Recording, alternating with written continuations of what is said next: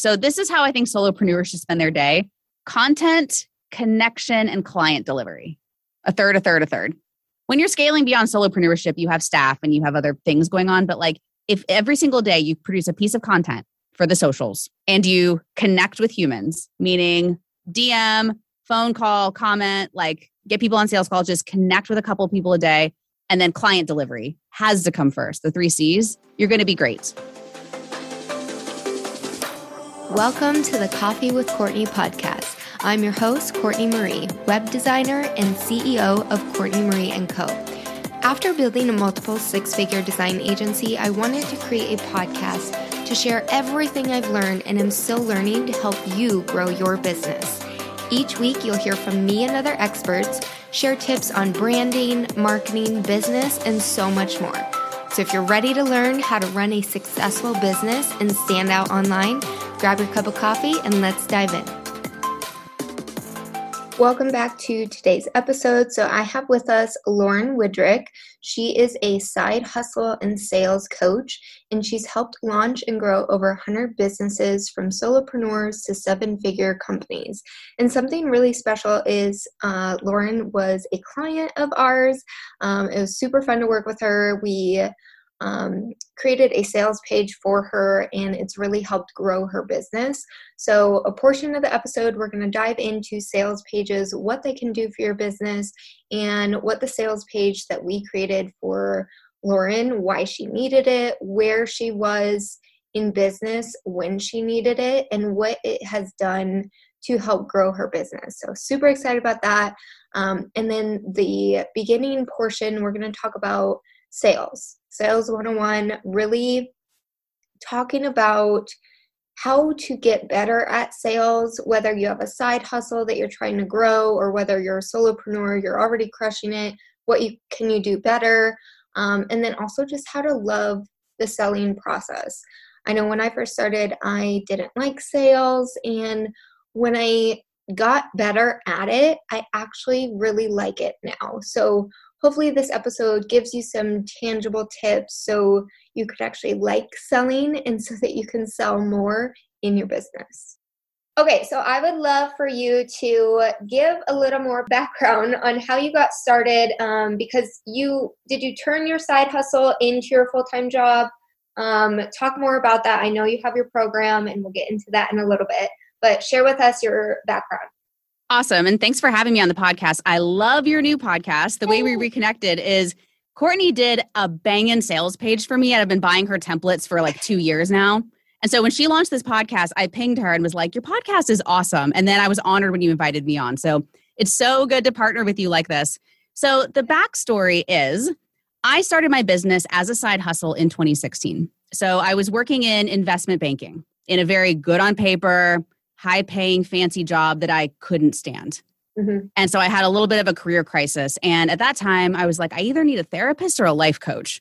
And I frankly didn't know the difference, but I happened yeah. to, by way of destiny, get connected with a life coach here in Charlotte, North Carolina, where I'm located.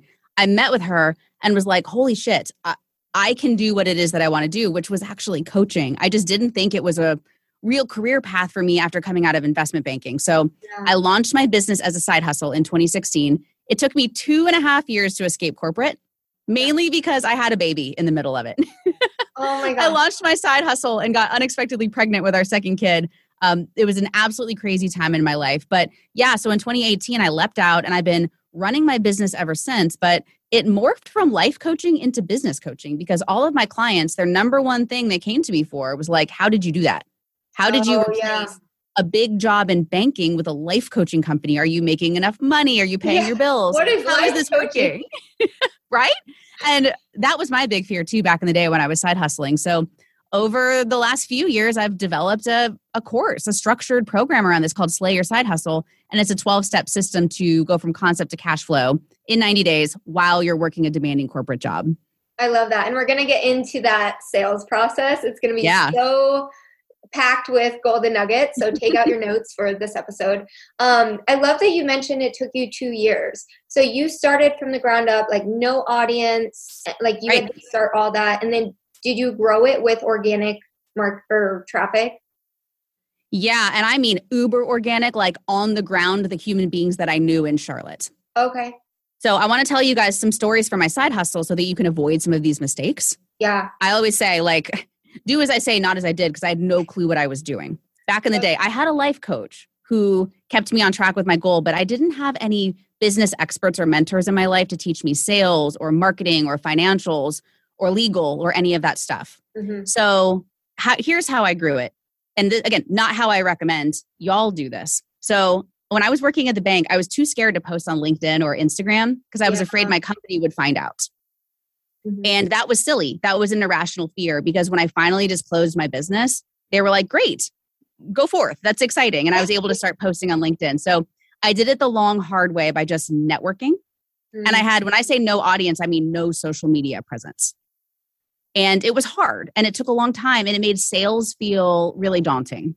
Mm-hmm. And once I finally embraced, you know, marketing and my voice and putting myself out there, uh, my audience grew slowly. I mean, I don't even have a huge audience now, mm-hmm. right? But the potency of what you post is what matters. It's like really saying the thing that people don't always want to say and speaking directly to your ideal client and being a little bit salacious with your post. Once I found my voice in my marketing, leads began coming to me like inbound leads and i was fascinated by that like oh i don't have to cold call or cold message on linkedin people are going to reach out to me to find out what i do so yeah it's all been organic i've only ever done a few paid ads i mean i've been at this for six years i've done a couple of stints with paid ads but it's all been organic. I love that. And you know two years in the scheme of things isn't really that long. If you, you're right. You know, when you're in it it feels like forever but the wouldn't you agree the year two to three years is where it's like you got to stick it out until you see that success? Yes and courtney i'm so glad you said that because i've even been through that. I was speaking with some colleagues this morning that years one and two felt long and then when i leapt out and was a full-time entrepreneur that went by fast but year five felt long because i had a really strange year trying to figure out how to scale mm. how to mm. hire how to you know create passive income and that was a weird year yeah. So, in the scheme of things, if you're going to be an entrepreneur and you're dedicated to living life on your terms, you're going to have a crazy quarter or a crazy year here yeah. and there. And that's what we sign up for in this Wild West. But I wouldn't have it any other way. I'd, oh, I'd rather sure. take this roller coaster than the carousel of corporate, as I like to say. Me too. I was just, I made a post the other day. I'm like, I can't do an, I couldn't do a nine to five, just sit there. no. no or anything. No, I, I don't think I could go back. And it's funny because, like I said, I've had great years in business. I've made multi six figures as a solopreneur with a small team. But there have been moments where you want to quit. And even I, I am a business coach, and sometimes I want to quit. Mm-hmm. And then the prospect of going back to corporate and having somebody else dictate how much I get paid and my earning potential, where I get to work, right? My like where I spend my time, what I have to do all day. I cannot imagine going back to that. No, yeah, me either. Um, so now that you said that, I want to dive in to what do you think people struggle with the most when it comes to sales? First of all, embracing that they are a salesperson. This was the hardest yeah. part for me, right? Embracing the role of salesperson. So, the first place you have to start is sales is not sleazy. Mm-hmm. And we've been taught that growing up and seeing the used car salesmen and telemarketers, right? Like the, this was the image of salespeople that I grew up with. Mm-hmm. And even though I had a you know a big leadership job in corporate, I never sold anything. So when it came time to sell, I was like, I don't like this. I don't want to do it. I I'm wish I could just salesperson. Not a salesperson. I'm a coach. I wish I wish I could bypass the sales and just get to do what I love. And it was seen as a necessary evil. Well, guess what? That doesn't really work.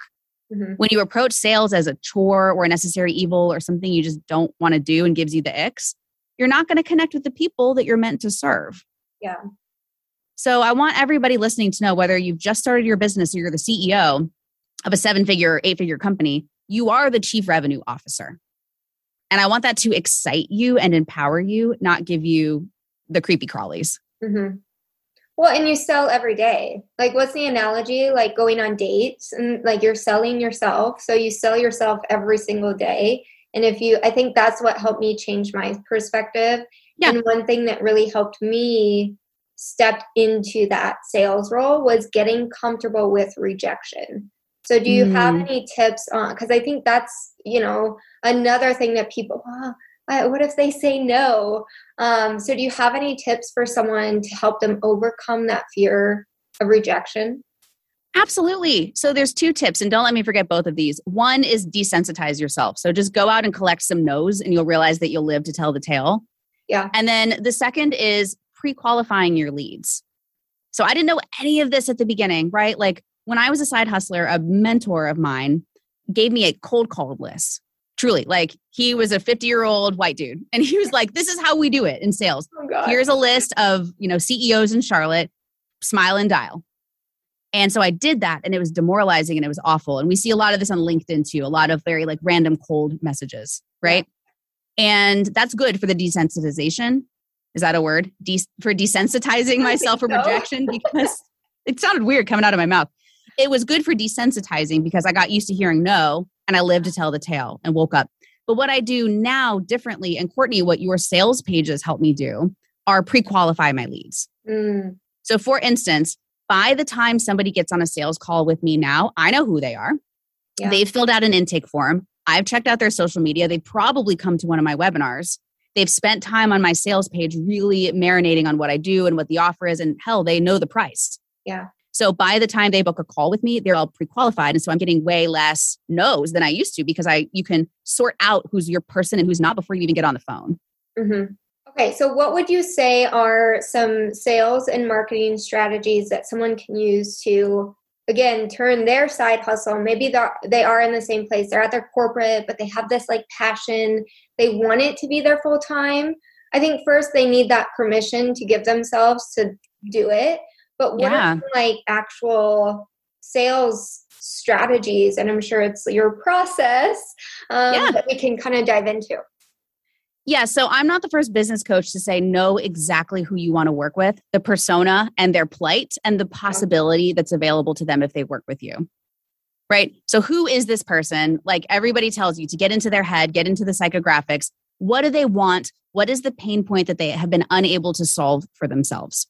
Mm-hmm. So, for my side hustlers, I know this uh, acutely. They desperately want to get out of corporate. They want to start a business, but they earn six figures and they're scared that their new business will not replace the six figure income and their spouse doesn't support them and they're worried about time like you can hear me rattle these off because i experience them and all of my clients experience them so get deep into the psychographics and then create content that is really potent and by potent i mean don't be afraid to say what needs to be said yeah. right my content if you check out my instagram the handle is at lauren Widrick. it's very um almost borderline salacious controversial mm-hmm where I'm either pushing people hard to go for it or I'm telling them about all the times I fucked up in my business. Like people kind of grip onto it. So don't be vanilla.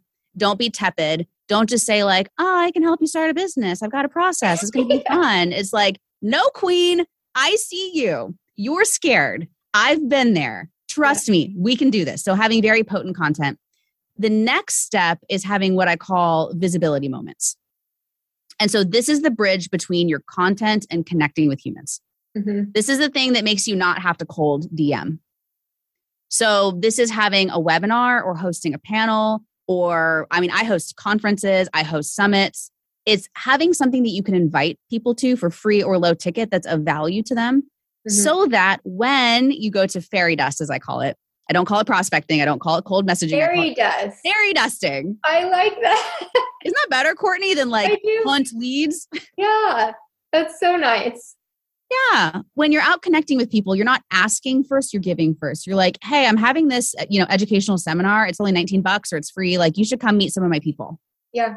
Kick ass room of women. You should come. Yeah. Or I've created this free guide. Like, I've been checking out your page. You seem amazing. In fact, I have a guide for that Do you want to check it out? If not, no big deal.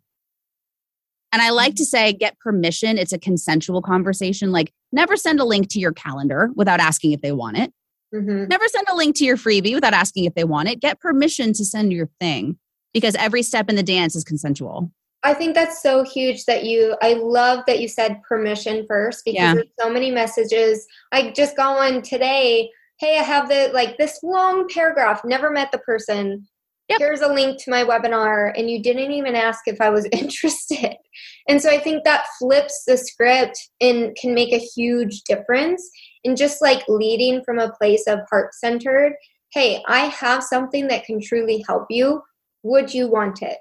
Would you be interested? That's it. It's consent first. So, do you mind if I make a little bit of a dirty joke here on your podcast? No, go ahead. okay. There's a dirty joke coming, people. So, I call that boner poking. and like here's why I call it that. So I'm 39. I'm almost 40. So I haven't been clubbing in quite some time. but do you remember back in the day when we all used to go clubbing and you're oh. dancing in a circle with your girlfriends, minding your business? Yep. And then all of a sudden you're dancing and you feel something poking you in the back. And you're like, what? It's an uninvited boner. Yep. It'd be one thing if we'd been flirting, winking, handshaking, dancing. Then you can put your boner on me. But like, it's too soon, too fast. And that's how I feel about how people prospect on LinkedIn and Instagram is they slide up on you way too fast with something you didn't even ask for before you've even shaken hands or said hi. That's so funny. I have not heard that. That's a keeper. it's ridiculous, right? Like I've told that boner poke story so many times and then I'm like, man, I kind of miss clubbing. Like I'm an old married lady. Like a boner poke wouldn't be the worst thing in the world right now. but you see the analogy, right? It's invasive, it's uninvited.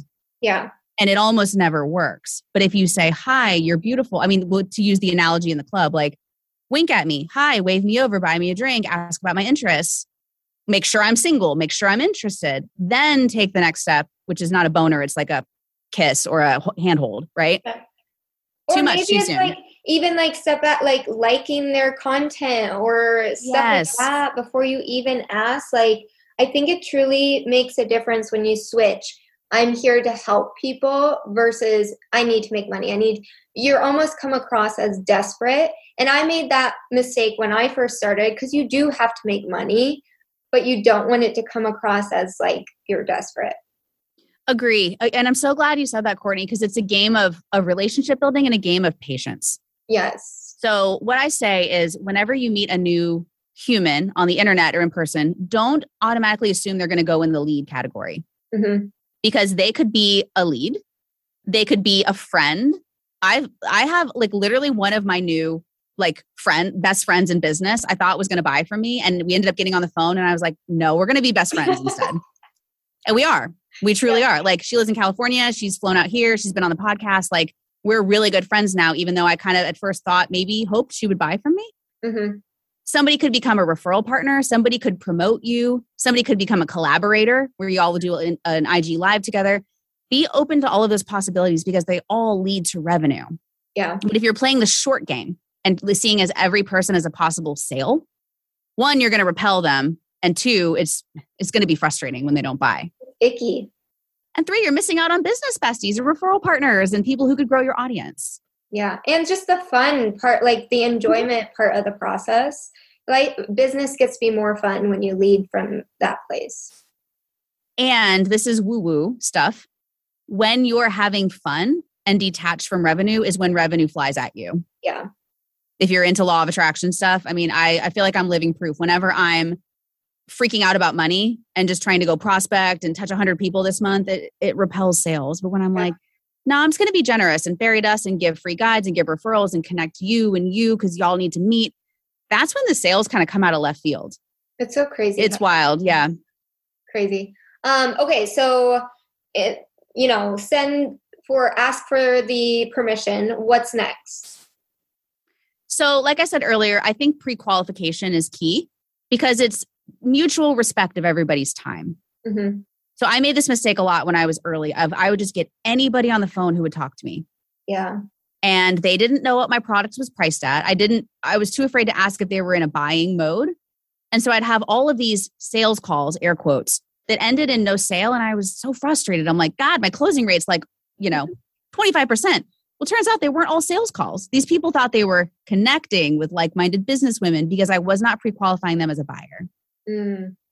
So there's a couple ways to do this. One is when you're chatting in the DMs or however you're communicating, is just saying like, "Hey, have you ever thought about, you know, slay your side hustle or sales swagger? Like, is this something you've considered?" Just be a grown ass adult and ask, "Are you are you interested in one of my programs?" Mm-hmm. And if they say no, then say, "Okay, great. How else can I serve you? Connections, Love freebies? That. Like, I got you. Great." And if the answer is yes, then be very clear and say, "Perfect. Okay, here here's how this goes. Here's the link to my calendar. It's got some questions. Be honest." fill them out in some detail. And the point of this call will be to see if we're a fit to work together. Sound good? Yes. okay, then consensually send the scheduling link.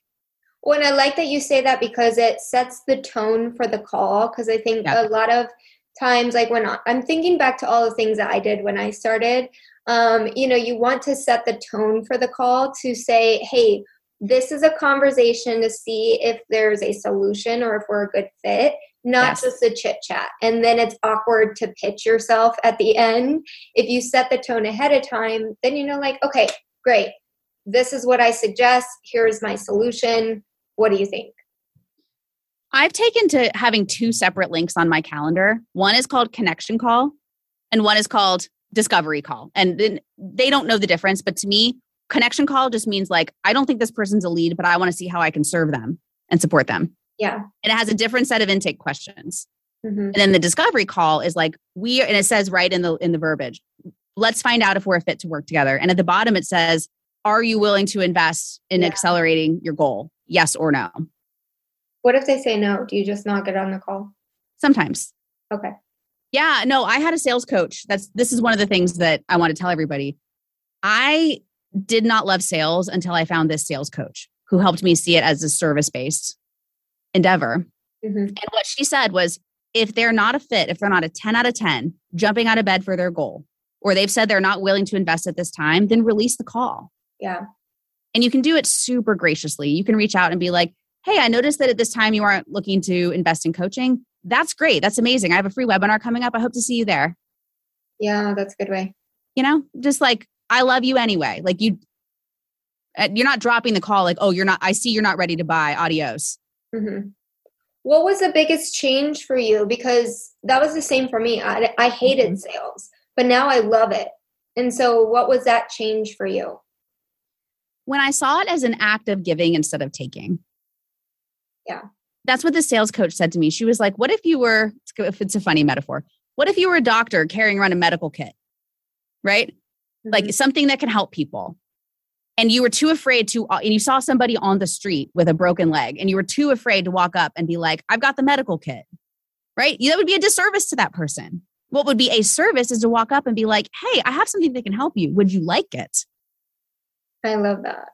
And i did a i did a social media post of my own just the other day that's that said something to the effect of staying scared is actually selfish. And mm-hmm. hear me out like being scared or feeling scared is not. We all feel scared. But if you stay scared, too scared to reach out to the people you can serve, you're actually prioritizing your own comfort over their transformation. Yeah. And your ego, right? Your ego is keeping you safe. Yeah. Yeah. I mean, I've I've come to realize that yes, to your earlier point, rejection is hard. And I still get no's. I get no's all the time on my sales calls and they still sting. And I still go back to that place of like, did I mess that up? You know that was my fault. I suck. I failed. Like you go to those moments but you you gloss over them quickly because you're not meant to be together. Somebody else is perfect for them. And i would take that momentary discomfort to get to the people i am meant to serve all day long. It's so brief right? Like you get a handful of no's in a month. Great. Mm-hmm. but you get a handful of yeses. Great. And that i will pay that price yeah. to get to my dream clients.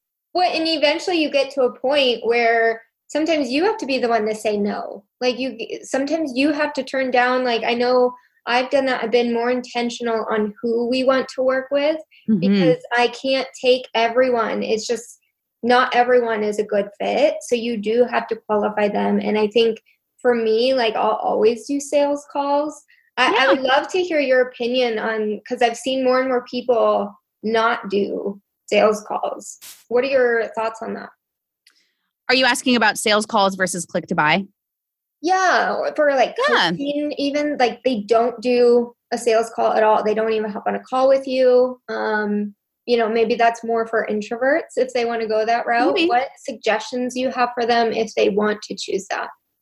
So that's okay. It's okay to have click to buy. I mean, that's why your sales pages are so amazing because they really do the pre qualification and the branding and the messaging.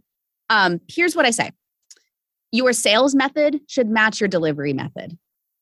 So if you are a deep transformation one on one coach, then a click to buy sales page would not be a match because you're not actually showing them what it's going to be like to work with you. Ooh, that's good. Yep. So if you are a deep one on one transformational coach, then you should have a deep, like 90 minute get into it with this person and make sure you're an energetic match. Mm-hmm. However, if you're selling a course or a large cohort program where people are going to get less interaction from you, but more from the group and more from the course materials, the modules. Great. I think a click to buy matches that method perfectly. Yeah. So what but you have to be honest in your sales process. Like if you're not a deep person, then don't have two hour sales calls. Yeah. Gosh, a two hour sales call. Well, it's a thing. Okay, so I've worked with some coaches who are very high ticket. I'm talking like five to ten thousand dollars a month for one on one. Yeah. And so to me, that's a 90 minute sales call all day long. Well, I was just going through that. So I was um, looking to hire someone to help us with some marketing. Yep. And they don't do a sales call. And it's, you know, I think two grand a month.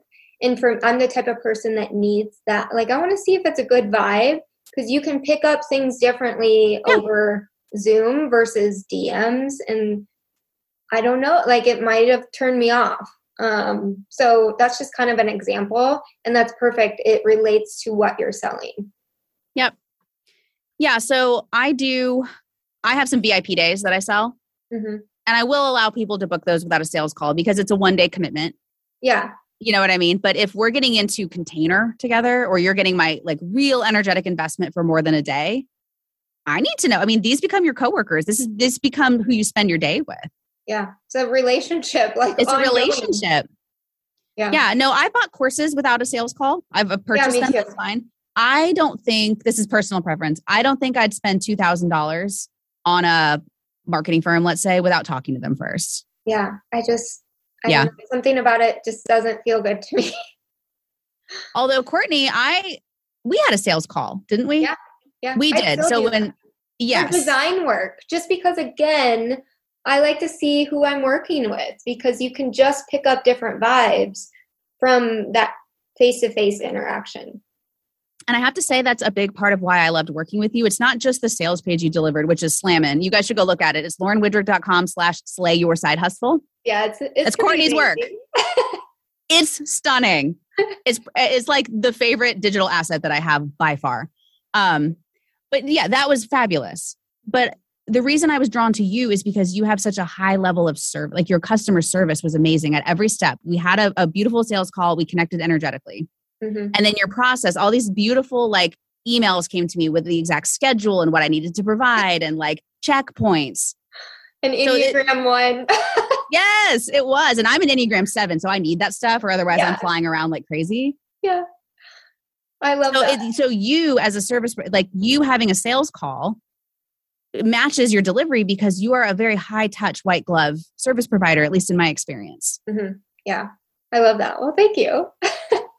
yeah. Um, okay. What tips do you have on the sales call portion? I know this can be its own episode, but maybe like your biggest one to two tips for closing the call closing the call. Okay. Well, I have to say a couple of steps before. Okay. And all credit to my first sales coach for teaching me these steps. So, first things first, make sure you're aligned on their goal. It's very easy to start selling them your package, but it's like, do I understand what you're trying to do? Mm-hmm. And between you and me, like, am I interested in helping you with this problem?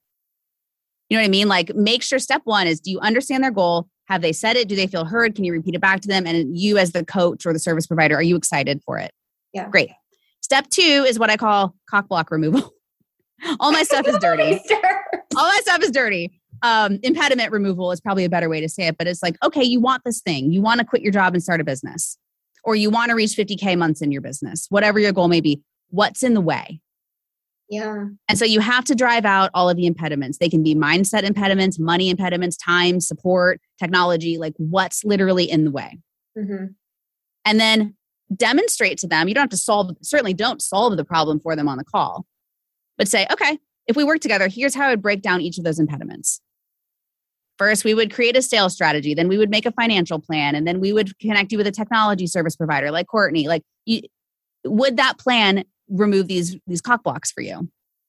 And if they say yes, so good. Yeah. Yep. You don't have to solve the problem for them. Just say, like, if we constructed a plan that solved these things, would that would that be a hell yes for you. Yes. Okay, great. And then I say, be a grown ass adult in the sales call and say, is this feeling great to you? Like, I'm loving this. I would love to help you. Are you feeling the same? Mm-hmm. Awesome. Yes. Okay. What's left in order for you to make a decision? Is anything missing or incomplete from this conversation? And that's when they're going to be like, well, I have to talk to my husband, or like, well, I have to check my bank account. Well, well, well. And yeah. that's when you can really coach. That's when you can coach through the objection handling. And it's not manipulative. I promise. It's like, you should talk to your husband. I'm not going to invest a few thousand dollars without talking to my husband. so coach them through that and say, okay, what does your husband need to see? Is he an analytical dude? Is he an energy dude? Does he need to talk to me? Like, what does he need? Well, he's he's a numbers dude. He's going to want to see like the ROI and what we get. Great. Send him to my sales page that Courtney created. It has every last detail, every FAQ, everything you need, right? Or or provide whatever they need to get over the impediment. Yeah. Right? Does he just need to know you're a hell yes? A lot of people hide behind the my spouse isn't going to like this, but the truth is the spouse will like it if you like it. If you are if you are literally yeah. on fire that's not the reason the spouse says no. The spouse says no when you're when you're wiggly. When you go back to your own wife or your own husband, you're like, talk to this chick, Lauren. She's pretty cool. I don't know. She's really expensive. I kind of want to do it. I kind of want to do it. Like, no spouse is going to be like, sure, take my money. You kind of want to do it. Yeah. Yeah. It truly comes down to like, do you believe in yourself? Because then he or she will believe in you. And that's what it is. It's not pressure. Mm-hmm. Because I want you to infuse this in the objection handling and the closing. Say, whatever you choose, I'm good no matter what. Whether this is a hell yes or a hell no, my commitment is getting to getting you to the best next step for you. So, what would turn this into a hell yes or a hell no? That's it.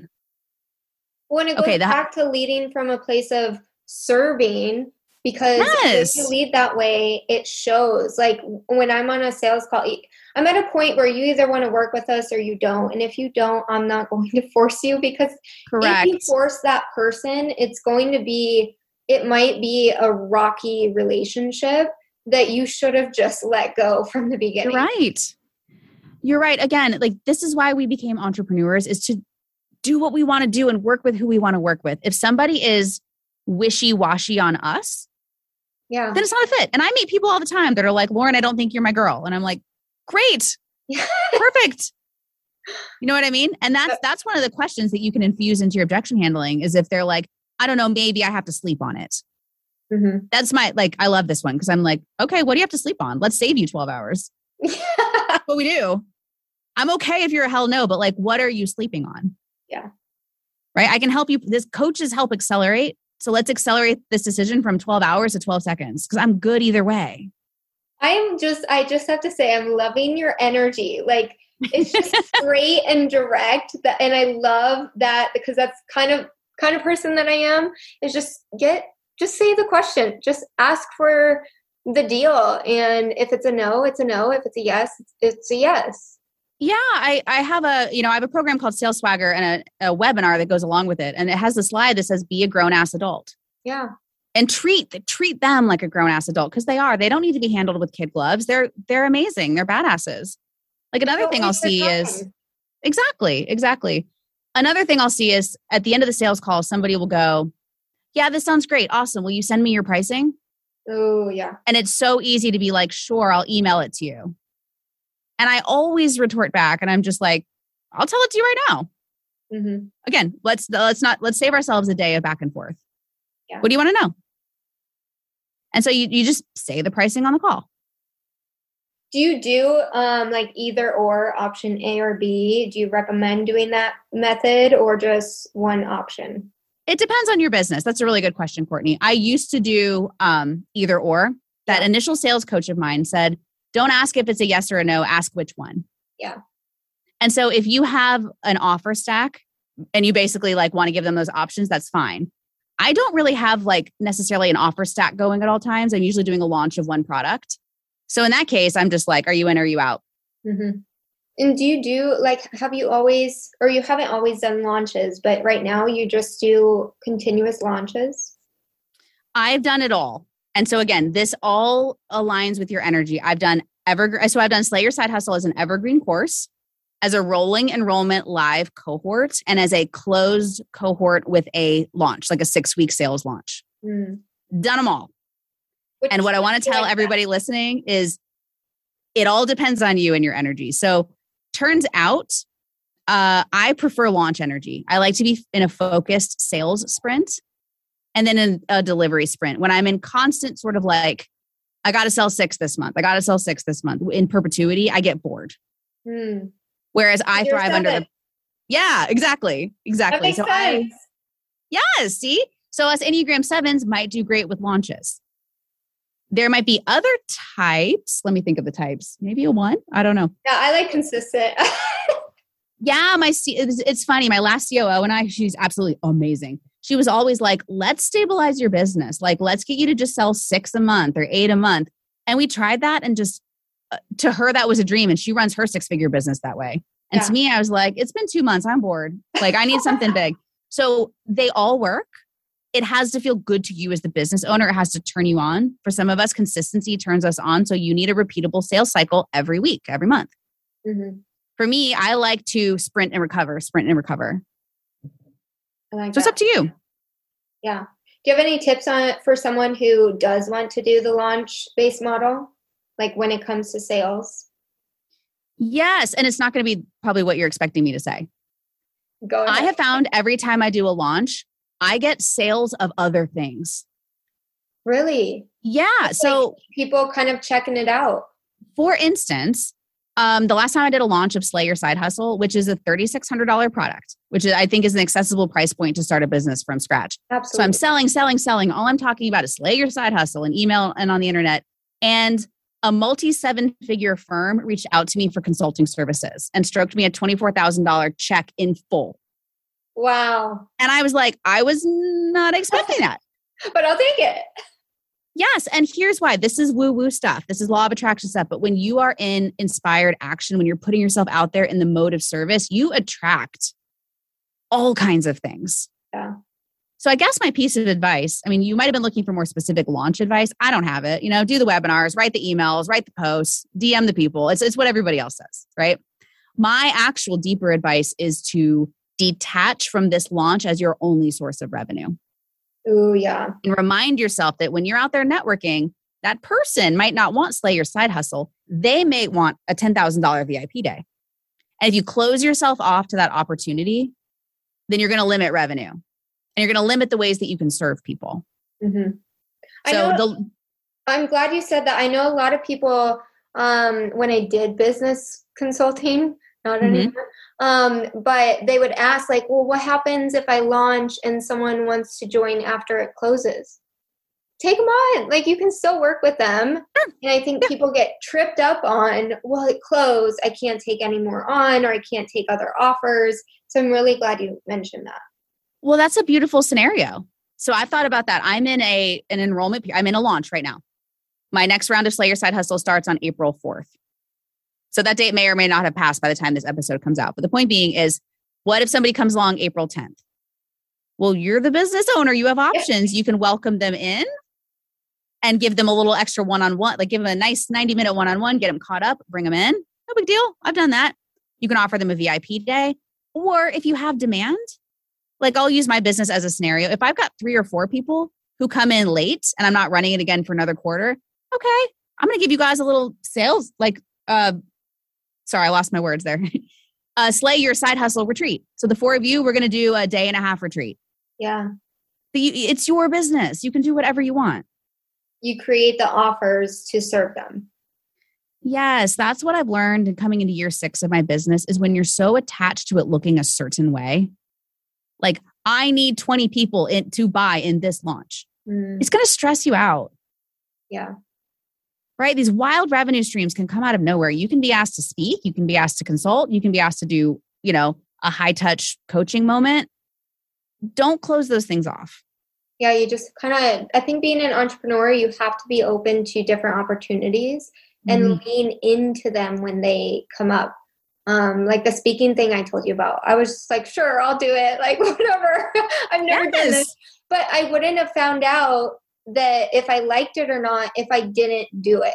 And so I think you just have to keep putting yourself in those uncomfortable positions or like if something knocks at your door, does this feel energetically aligned? Do I want to try it? Yes or no? And just be open to it. I think that's the biggest thing. I agree. Launches are notoriously draining. Maybe even soul. That's why I don't do them. Yeah. So this one I'm doing right now is like it's totally different energy because I'm doing what I just said, which is it's not that I don't care how many people sign up, but I'm not the least bit attached to that being the only revenue stream. People are booking like a lot of VIP days with me right now, and I'm not marketing them. VIP days is where it's at. Yeah, I just did one this morning.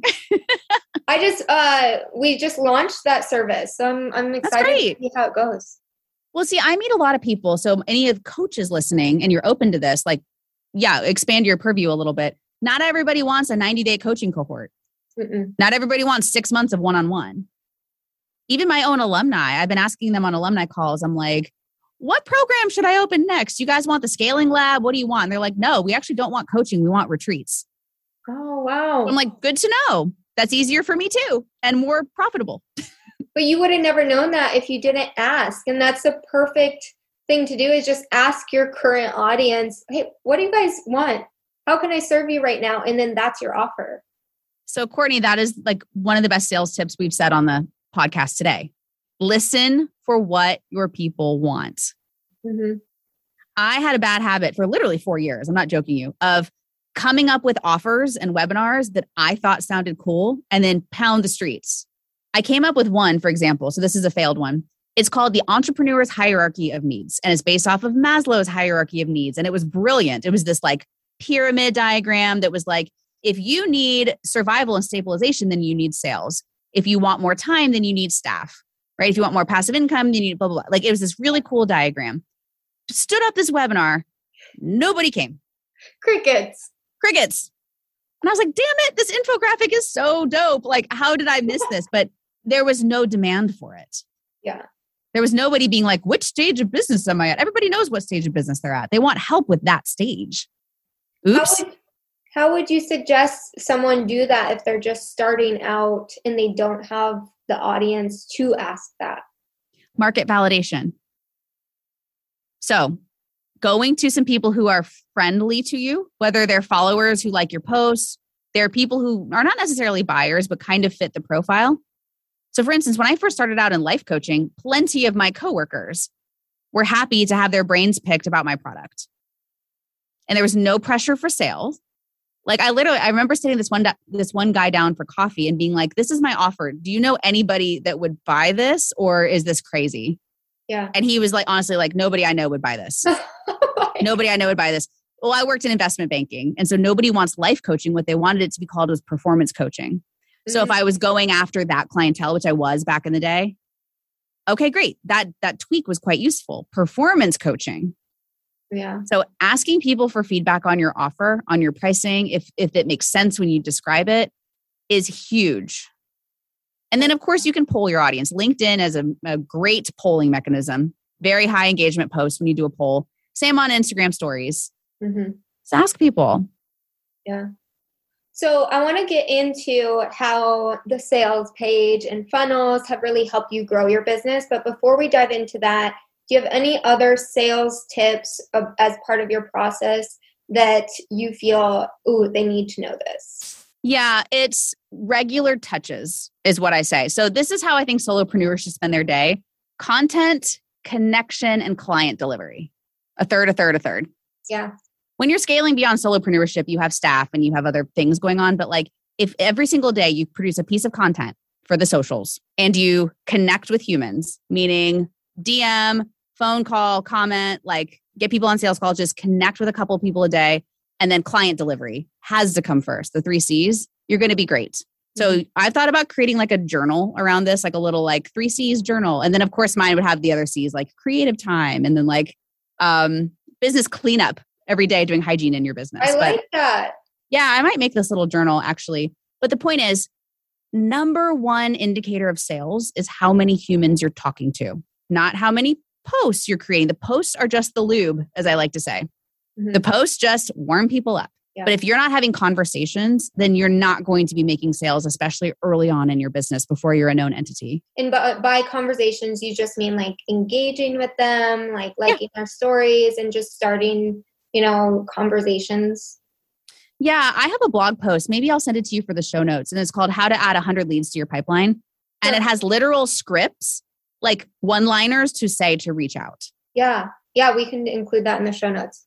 I'll dig up that blog post because it's it's really good actually. It's like, well, okay, Lauren, you're asking me to DM people. What the hell do I say? Because that's what everyone I know that they're gonna be asking that. Yes. And so that. I was like, too. oh my gosh, what do I say? But I think my advice would be like, what would you say to someone in person?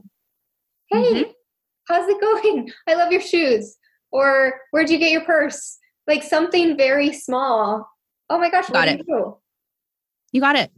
You've absolutely got it. Um, you would not, I don't know, ask someone on a date before you knew their name. Yeah. So, yes, yeah, start small, give first. These outreach scripts are very warm, they're very permission based, right? They start with compliments. So, you can use that script. And then, my other, the thing that used to freak me out as a new salesperson was like, okay, fine, I'm having DM conversations on multiple platforms. How the hell do I keep track of all of these? Or move them into a call. Exactly. So, step one is keep track because it's very easy to forget who you're talking to. So, at a minimum, create a Google Sheet and whenever somebody seems like more than just a hello, when you've gone beyond hello and they've either checked out your freebie, come to your webinar, said they want to work with you in the DMs, put them on a tracker. Mm-hmm. You the dopamine hit of adding a name to somebody who might be interested, and then you then you have this CRM, right, a, a customer relationship management tool, mm-hmm. and you can go back and be like, "Damn, over the last two months, I've talked to like sixty people." Yeah. If you've got sixty names on that list, you will have five to eight clients minimum. Period. And you just keep, you can go back, like, I would like put their name, their handle, and then just com- continue the conversation with them. Absolutely. You can, and fortunes in the follow up too. So don't boner poke, don't keep hitting on somebody that's not into you. But if somebody, and we all have these, somebody said, Yeah, yeah, yeah, I'm going to book a call with you. And they never did. Yeah. It's okay to maybe one time, not 10 times, one time reach out and be like, Hey, I'm still thinking about you. Your last post was kick ass. Yep. We really should get virtual coffee. And just just love on them. Yeah. So People the tracker. Yeah.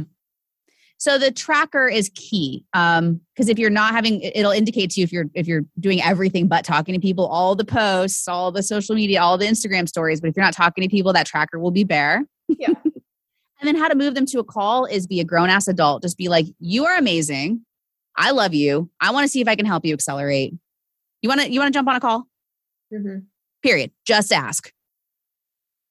Yeah, Just ask. sale if you don't ask. No, and they might say no, and that's great. You've been desensitized. You've gotten your first ten no's. You've lived to tell the tale. It's great. You're doing. You're fighting the good fight. Yeah, I love that. Oh, so many mm-hmm. good tips.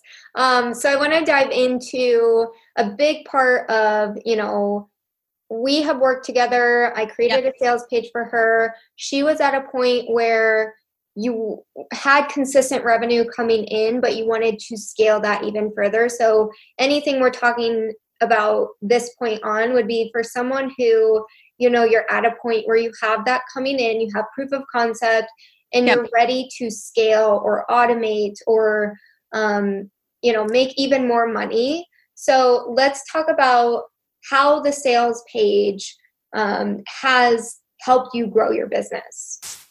Yeah. And seriously, you guys go look at the sales page. I'll say it again, laurenwidrick.com slash slay your side hustle. It's like, it's gorgeous. Courtney is the it. best. So first things first, the creating of the sales page gave me a lot of sales swagger because it forced me you you gave us a, a template basically like this is an example of the the pieces of a, an optimal sales page like i didn't know that yeah yep great and so I had a branding consultant working with me at the time. We filled it out and I was like, "Oh, this is really a good way to articulate the program, even better than I had been doing with, you know, my mouth." it yeah. was very logical. It was like, "Who is this for? Why do you want it? What does it include? What are your objections? What are your questions? Here's the investment." Like it was just in the right. And so not only did that help me establish a presence online, it helped me talk about it in my content and in my business. So that was beautiful. Creating the sales page actually gave me bits of content that I could get inspired by. Yeah, and then, secondly, we created it because um, I had an evergreen version of Slay Your Side Hustle, so a self guided version. And what that meant was, in like I said earlier, the sales process should match the delivery process. So for an evergreen version of the product, a click to buy was great, and it was it was way cheaper. It was twelve hundred bucks instead of thirty six hundred for the live version. Mm-hmm. And that to me is a number that you can click to buy. But not without a lot of juicy information. So if you look at the sales page, it is robust and rich and literally no stone left unturned. Every question is answered. And yeah. so the people who bought it, like there's a video of me, there's testimonials, like it's a vibe. They they caught a vibe and they were able to just click to buy. Yeah, it's like a sales call on a sales page, like just on a sales yeah. page. It is. When you approach it, that's what's genius about your template is when you approach it like that, you're actually getting in the psychology of the buyer is like, first of all, how are they going to feel seen? Yep. That's at the top. Oh, that's me, right? Yep. And then the next is like, what do you want? I want to start my own business. Okay, cool. What's holding you back? Fear, time, money. Like the next part is, okay, I got you. I've been there too. I have a system. Yeah. Breathe, breathe a sigh of relief. Here's how the system works. There's really a psychological journey for the buyer to read this page. And I just loved that. Yeah, it is because it's like taking them on the sales call. You have to guide them through all of their fears, all of their objections, what's in it for me, right? They get to the page and they're like, cool, like, well, what do I get out of this? Yes. And when you're creating a sales page with Courtney, I want you to think back through your sales calls or even your DMs where people were like, ah, now is not a good time for me to do the program. I'm too busy at work. Mm-hmm. Or like, ah, my spouse isn't really into me investing in this right now. Or I'm pre revenue. How am I going to spend money? Right. The sales page answers those things. Yep. What if put like put their phrase like put I always say put what they're saying on like use that terminology. Yes. Yes. So the psychology of the sales page is great. It, it's made me, and I've turned this product back to a live cohort model. Mm-hmm. Um, it'll go back to evergreen again. The page is translated beautifully for both. So now that I have this sales page is flexible. Like I, when I go to sell it evergreen again, like great, the page works for that. Now for the people who I'm warming up to buy the program, they and we're having live sales calls again. They can actually show this page to their spouse. So like, oh, your spouse doesn't know what this is. Have them read this. There is literally not a detail left out. So it's beautiful sales collateral, no matter how you use it. Where, like, what made you want to uh, hire a designer? Oh my gosh, Kajabi. I don't want to do Kajabi. no, I, I, I literally Googled Kajabi custom web design and you came up first. And within one click, I was like, this is my girl. These, the, these pages are beautiful. Good. I wanted to have a strong online presence. I knew this product was here to stay and it could be delivered evergreen or live. I, I knew it was worth investing in a sales page for for the funnels mm-hmm. and for my own confidence. When I send that page to a prospective client, I feel like a boss. I feel like I have my shit together. And that sales swagger, like come, I mean, you can't put a price on that. Isn't that crazy how a website or sales page can just like boost your confidence level? Like, I'm legit. yes. Yes, it, it really does. And again, you, anybody listening, you are already legit, but it's kind of like having on a killer outfit. Like when you walk in a room, yes. like, yeah, yes, I feel good. yes, queen. Yes, queen. Yeah. So it's, I don't know if I've ever said this to you yet, Courtney, but like the confidence has been worth the investment as much or more as the the beautiful page itself. Like I do feel more confident in my sales process having this awesome, awesome digital asset. Oh, I love that. I love that. No, I haven't heard that, but I do like to hear yeah, you're a confidence fairy. Did you realize it? Like, not I only should put that in the bio. Confidence yes, you're fairy. a you're a deliverer of sales swagger. Yes, I love it. Yes. How do you think the sales page has impacted like the sales of your program? It's definitely removed objections Okay. I mean, it's in my funnel, right? So like I have I have a couple of freebies at the top of my funnel. One is called the Freedom Fund Calculator. So calculate how much money you need to quit your job. Another is the Side Hustle Playbook. Great. People get into the funnel through these freebies, but they're exposed to the sales page like a couple times in the funnel. Okay. Like through the email sequence? Through the email sequence. Yeah. And so by the time they get to that final email where they're encouraged to either buy or, or book a call with me, like they've seen this beautiful like trustworthy asset.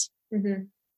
So I, I know it's definitely warmed people up to to buying this product and knowing is this isn't just some like girl doing Slay Your side hustle out of her garage. You know what I mean? I love it. That's cool. Yep. How else has have you used like sales funnels to grow your business? So I'm not a funnel expert. I've been playing around with them a little bit. Um, the first funnel I ever created was really bad, actually all of the emails were super long. Oh, yeah. And I did work briefly with a Facebook ads agency, and she was like, oh my God, nobody's reading these. so I punched them up. Like literally, one of the emails in the funnel is just a just a 30 second video. Yeah. I'm doing one of the emails. Yeah. Like I've got one email in the funnel that simply says, Hey, do you still want help with your business? Let me know. Mhm. and they think i think they think they're getting a personal email which to me they are right so i'm not a funnel expert i'm still like a high touch sales type person Yeah. but i'm i'm playing with it and i'm learning Yeah. and I, that's a big thing like funnels just accelerates what you're currently doing. I think that's the biggest thing. Um, you can grow your email list, but until you know exactly what you're doing, who you're serving, that funnel can just um, accelerate it just the same as like Facebook ads can scale what you're already doing. yeah but you said it earlier like so many people jump straight to facebook ads before they have a proof of concept or you know they understand the objections and the psychological buying journey like uh, I I went there like I threw a lot of money into Facebook ads late last year and like I said I had a bad funnel. And so I was spending money adding people to my list, but once they were going down the funnel, they were opting out. And I was like, ugh. that didn't work. You know what I mean? So what I would have you do is like tweak and refine your funnel. Like step one, do people want your freebie? Are they downloading it? Okay, great. Cool. After they download your freebie, what's their next question or what's their next uh, urge? Okay, the the next email should address that, Mhm. Right? But you have to tweak and test your funnel before you go throwing Facebook ad money at it. Otherwise, you're going to fall into the same mistake I did, spending thousands a month on ads and getting very little sales because they were getting lost in the sauce. Well, I think another thing is like when people come to me, they think, oh, maybe $1,200 is a lot for a sales page or custom sales page.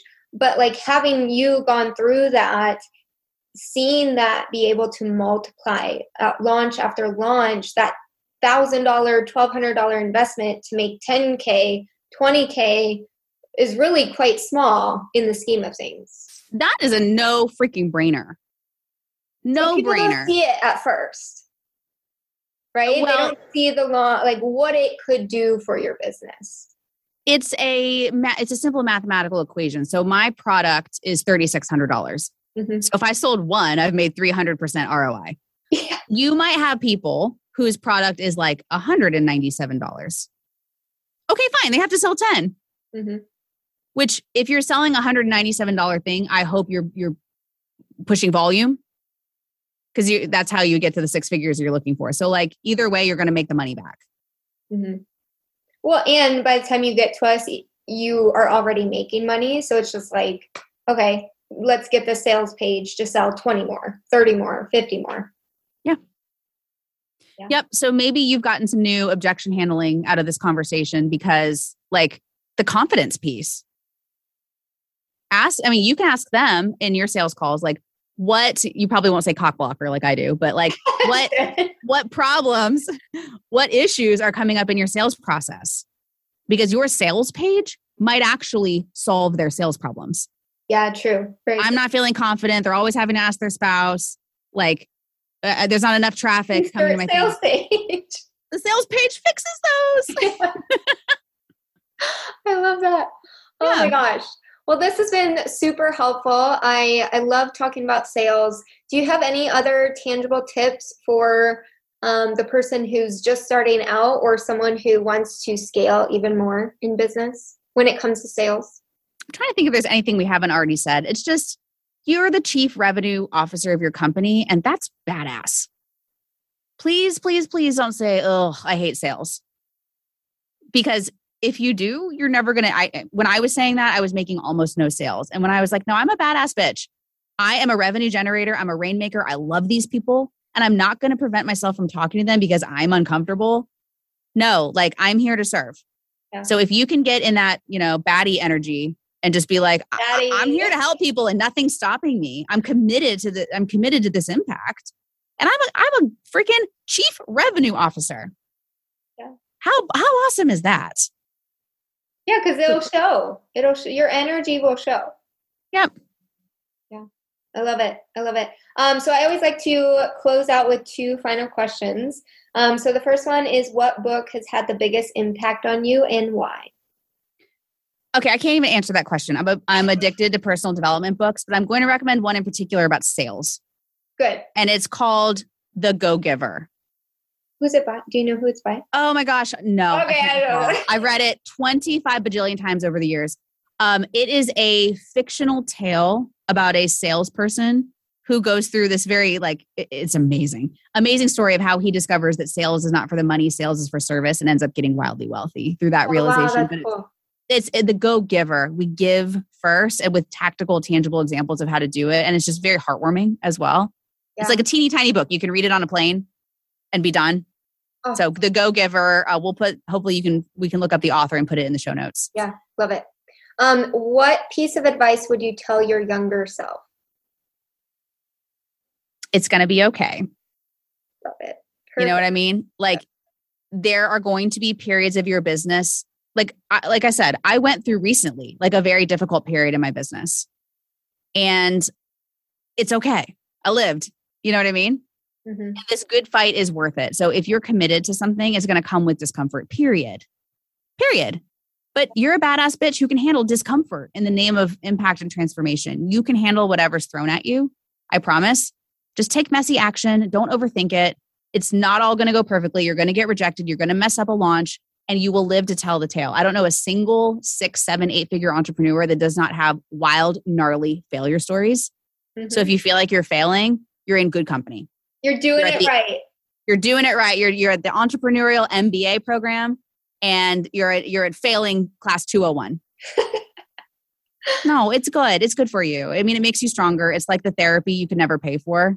Right? Yeah. So embrace failure. I have an episode on my own podcast called Grab Life by the Goals. Uh, that's the podcast name. The episode is called The Failure Chronicles. And all I do is just detail out like the 10 gnarliest failures I've ever had. And I I go back and that. listen to it and I'm like, damn, I, I'm not like, what a loser. I'm like, damn, what a badass. Yeah. I'm still fighting. I'm still going here. And I'm stronger and smarter for those things. And you will be too. So, so relatable for people listening. Yeah. Yep. Yeah. If you're failing, you're not a loser. It actually means you're a total badass. Batty. You're a baddie. Can 40 year old Oh. moms say baddie? Like, Yes, absolutely. oh my gosh. Well, this has been great to have you on the show. Where can people find you? I would say connect with me on Instagram. My handle is at Lauren Widrick. My website is laurenwidrick.com and click on Slay Your Side Hustle to see Courtney's sales page. It is um, dope. Can I say dope as a 39 year old mom? Dope. gorgeous. It's gorgeous. Or you can find me on LinkedIn. Just search up Lauren Widrick, but find me all the places, shoot me a note. And if you just want like a little sales boost, if you want someone to tell you you can do it, send me a message and I'll be like, you can do it. Yeah. You got or this. listen to your podcast. Yes. Oh, yes. The podcast is called Grab Life by the Goals. Awesome. Lots of boner jokes, lots more boners on there. awesome. Well, thank you so much for coming on the show. I really appreciate it. Thank you, Courtney. This has been amazing. Awesome. We'll catch you in the next episode. As always, thanks for listening. And if you love this podcast, don't forget to subscribe or leave a review on iTunes and share it with a friend or on Instagram to help support the show. If you want additional resources to help you grow your business, you can find them on my website at courtneymurrayco.com or below in the show notes.